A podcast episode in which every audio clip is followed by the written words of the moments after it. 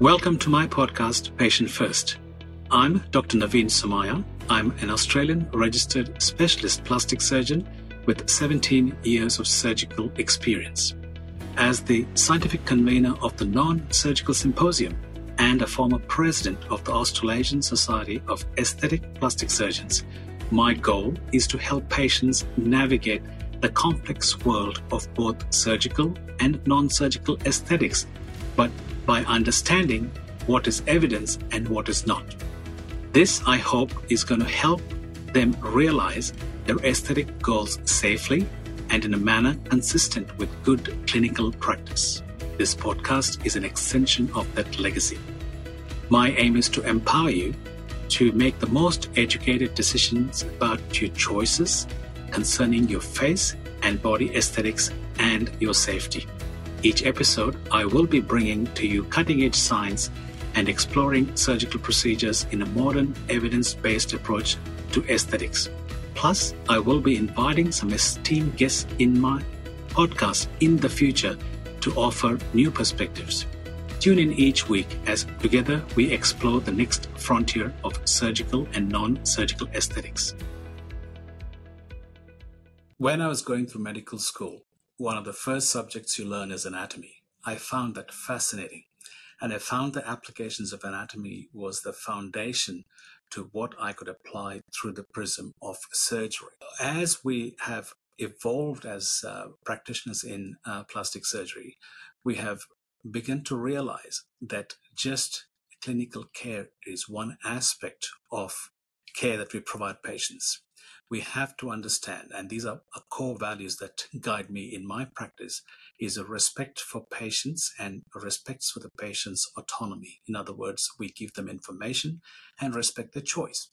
The process of informed consent plays a pivotal role in the execution of any kind of plastic surgical care there's a level of cultural competence that we are in tune with. There is a continuity of care that is an essential part of good plastic surgery, not forgetting patient safety. At the core of all this, the practitioner has to be a person of integrity with a very high level of professionalism.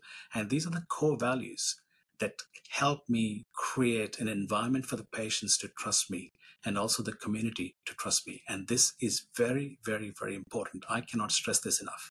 My training pathway uh, through medicine, through postgraduate uh, medicine, through surgery, through surgical research, and through plastic surgical training has taken me through most of the world. The Patient First podcast is going to be an amalgam of all of this all that you need to know based on all what I teach, all that I learn, and all that the industry needs to know so that ethical and evidence based care is front and center of every single thing we do. And this is what the podcast will focus on to give you that information.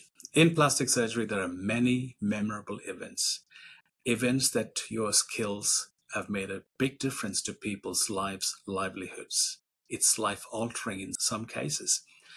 Now, without mentioning any particular patient in detail, I'd like to share with you a couple of stories that highlight what uh, life is all about in some parts of plastic surgery. My skills fulfill a purpose, help to make a difference.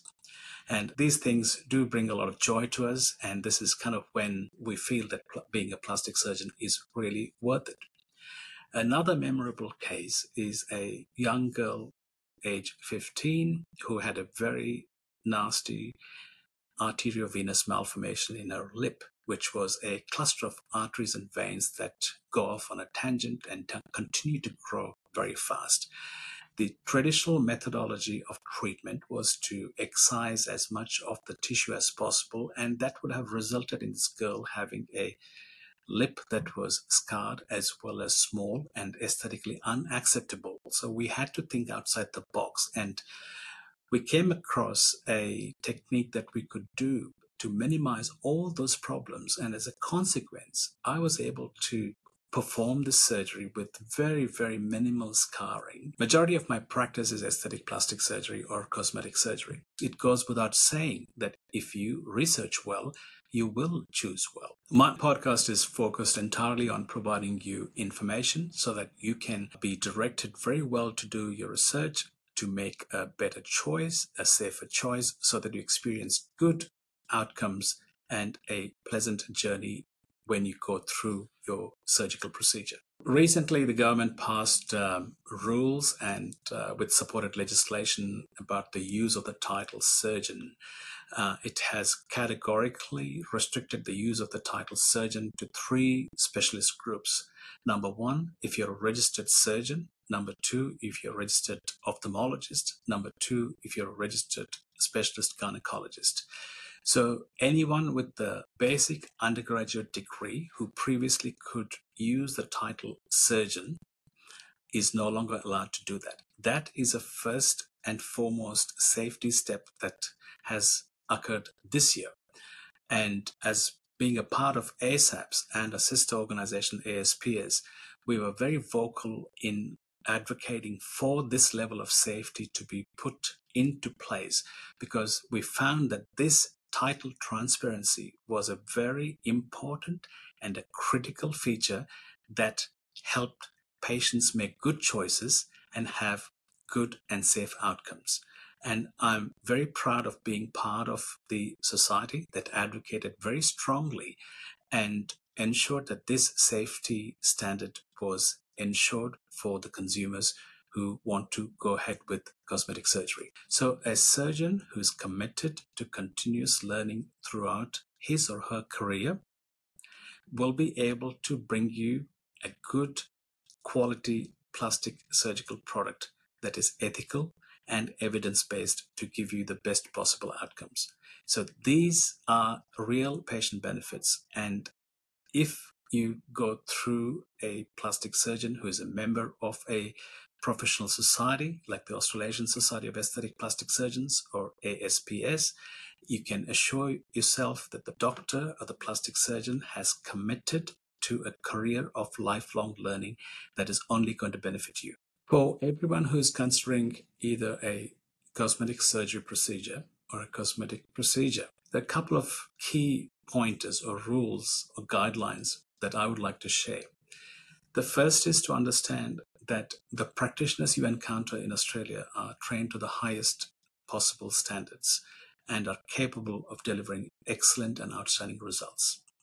The system of healthcare delivery in Australia is highly regulated, highly protected, and is very patient friendly with multiple buffer zones to protect you, your journey, your outcome, and ensure that your concerns are addressed if you do have concerns. The most important part of any consultation, it's meant to be a two way street with no hierarchy. In other words, the doctor doesn't know more than you, and the doctor doesn't talk down to you. It is an even and a level playing field. And this is a very important concept. I think patients sometimes tend to be a bit cautious when they approach a doctor. But I think you're in control, you're in command, you should open up the discussion about very specific things that matter to you and matter to your results that you want to experience. The first and the most important thing is to ask the surgeon or the practitioner about his or her training. That is a very legitimate question to ask, and I think all practitioners and surgeons who are comfortable and confident and nothing to hide will happily volunteer that information to you. Every single time when I encountered a patient who has had a substandard outcome, it was always the fact that particular practitioner put patient centric practice second and self centric practice first. And this is unacceptable. You always have to put, and I always do that, to put the patient centric approach as the fundamental focus of what we do in our practice day in and day out. That is why I have named my podcast as Patient First, because that is why we are all practicing as doctors. Thank you for joining me for this episode of Patient First. I hope you found this podcast useful. Remember, I'm always listening, and if you have any questions you would like me to answer on the show or upcoming episodes, please connect with me via my clinic website. Thank you.